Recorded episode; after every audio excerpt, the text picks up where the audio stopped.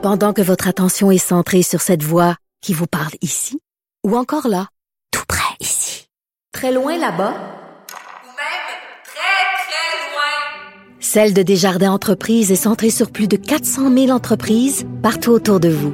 Depuis plus de 120 ans, nos équipes dédiées accompagnent les entrepreneurs d'ici à chaque étape pour qu'ils puissent rester centrés sur ce qui compte, la croissance de leur entreprise. Radio. En direct à LCN. Mercredi 8 mars, Mario et Philippe Vincent sont avec nous. Alors, les ratés du virage SACLIC, nouvelle mesure annoncée par euh, la ministre de Retour au Bercail, nouveau ralentissement informatique aujourd'hui, mais on a enfin des nouvelles du ministre Kerr qui rejette le blâme sur la SAC.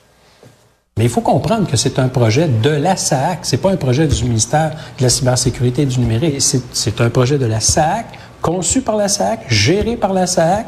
Alors, c'est à eux à expliquer euh, ce qui se passe puis qu'est-ce qu'ils vont faire pour, pour régler la situation. Mario, tu prends comment les explications du ministre? Ben, euh, je trouve ça bien quand même qu'il soit sorti publiquement. Je pense qu'il devait le faire, devait donner une entrevue comme celle-là, et ça, faut respecter ça. Euh, mais je suis pas sûr qu'il y ait le bon angle. Je suis pas certain qu'il y ait le bon angle, c'est-à-dire que c'est pas faux. Là. Le projet est piloté par la SAC, on, l'a tous compris. C'est pas une personne a dit que c'est un projet de son ministère. Euh, par contre, une des choses qui a fait obstacle à la capacité des gens d'aller pleinement en ligne, parce que la partie ça clique, c'est de libérer les centres de services en ayant un maximum de gens qui sont capables de faire leurs opérations en ligne, c'est des ratés du service d'authentification gouvernementale. Et ça, le système d'authentification gouvernementale, c'est son bébé.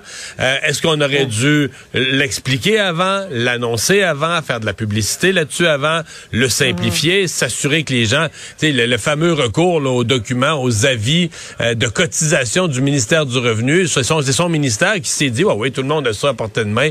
Il y a des erreurs de son ministère. Il me semble qu'il aurait été plus gagnant pour lui, euh, sortant publiquement, d'assumer cette partie-là. C'est pas, c'est pas la plus grosse partie, mais la partie qui lui revient de l'assumer pleinement. Ouais. Euh, Philippe Vincent, ce, grand virage-là, euh, c'est le PDG de la SAC qui l'a dit, hein, c'est une des transformations les plus importantes en Amérique du Nord. Là, on sait qu'on a eu recours à, IBM, euh, quand on connaît le fiasco du service Phoenix au fédéral, est-ce qu'il y a une relation de cause à effet qu'on peut établir? Ben, en fait, ce qu'il faut voir là-dedans, c'est c'est surtout le fait qu'on fait affaire avec des géants, qu'on achète de très gros logiciels et de très gros services à ces entreprises-là. On parle quand même d'un contrat de près de 500 millions de dollars. Puis il y a des experts qui disent, eh oh, on a de l'expertise ici au Québec. On est en mesure, on l'a vu pendant la pandémie, de développer des projets, un à moindre coût, et en plus sans s'attacher les mains à ces grandes compagnies. Parce qu'un autre des enjeux, c'est que ces grandes compagnies-là vous offrent le service, mais après ça, il n'y a qu'elles qui peuvent faire euh, mm-hmm. de, la, réponse et, et, essayer de régler ces problèmes-là. Donc, ça fait en sorte qu'on s'est attaché les mains en faisant cette grosse transformation-là, en faisant encore une fois confiance à une grosse entreprise. Là, on parle d'une filière d'IBM dans ce cas-là. Mais vous parliez du système de paix Phoenix, ça fait sept ans, il y a encore des ratés. Espérons que cette fois-ci, au cours des prochaines semaines, il n'y a pas de raté. Mais c'est aussi un problème de se dire que pendant trois semaines, on a fait des tests et on s'est dit mm. que tout allait bien et que depuis déjà deux semaines qu'on a relancé et donné le feu vert à ce projet-là, qu'on n'aurait peut-être pas dû donner aussi rapidement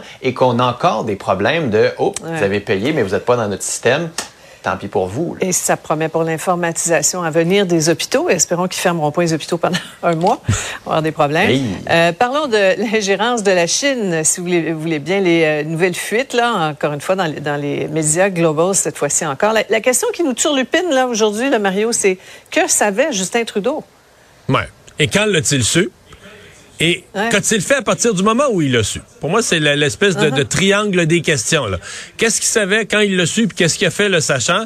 Et c'est pas trop clair. Euh, c'est pas trop clair. Sincèrement, pour moi, la grosse affaire du jour, c'est que M. Trudeau, euh, alors qu'avant hier, il annonçait son, son, sa série de mesures euh, qui devaient, notamment la nomination d'un rapporteur indépendant qui devait faire baisser la pression, aujourd'hui, il a eu sa pire journée. Alors, si je suis dans son entourage, je suis dans le bureau de M. Trudeau, à soir, je fais le bilan de ça, je dis, on s'en va pas dans la bonne direction, là. Euh, L'opposition a été plus mordante que jamais. Et ce point de presse, les, les extraits qu'on voyait, là, c'est le point de presse, il arrivait à peine à son caucus, il rentrait dans le Parlement ce matin, et les journalistes l'attendaient dans un point de presse qui fut euh, cacophonique, difficile, les journalistes très agressifs. Ah oui, vraiment. Donc, une journée difficile où la pression continue de monter sur lui. Ouais. Et, il faut être sensible aux mots hein, quand on, on- est en politique. Hein, vous, vous le savez tous les deux. Ce qu'il répète euh, dans toutes les langues, c'est euh, aucun candidat n'a reçu d'argent de la Chine. Hein, donc c'est c'est très précis. Euh, Philippe Vincent, ce que ça nous dit quoi?